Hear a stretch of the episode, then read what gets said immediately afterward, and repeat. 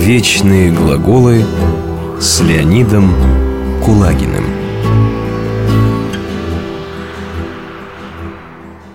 Слышь, по-моему, наш новый начальник не справляется со своими обязанностями.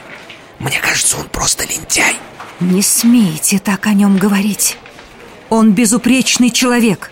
У него нет недостатков. Марья Васильевна, ну нельзя так нервничать.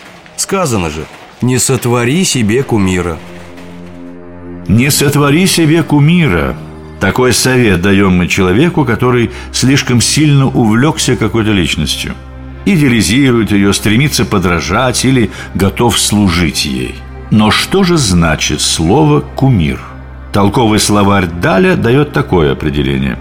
Кумир – предмет бестолковой любви, слепой привязанности – в славянских языках этим словом называли скульптурные изображения, которые в традиционных культурах, как правило, изображали языческих богов. Итак, кумир значит языческий идол. Отсюда и другое значение этого слова – объект поклонения – а вошедшее в нашу речь крылатое выражение «не сотвори себе кумира» на самом деле является одной из десяти заповедей, данных Моисею Богом на горе Синай. «Не делай себе кумира и никакого изображения того, что на небе вверху, что на земле внизу и что в воде ниже земли.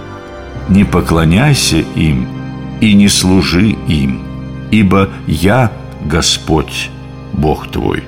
Это заповедь вторая по счету и предостерегает человека от следования языческим культам, поклонения идолам и ложным богам. Она является логическим продолжением первой заповеди, которая гласит «Я Господь, Бог твой, да не будет у тебя других богов пред лицом моим». Эти заповеди – говорят человеку о том, что существует только один единственный Бог, Творец Вселенной, которого нужно почитать. На первый взгляд, эта заповедь о кумире, актуальная для древнего человека, потеряла свою значимость в наше время. Но задумаемся, не нарушаем ли мы эту заповедь, когда слишком увлекаемся продуктами современной цивилизации – или бездумно идеализируем популярную личность.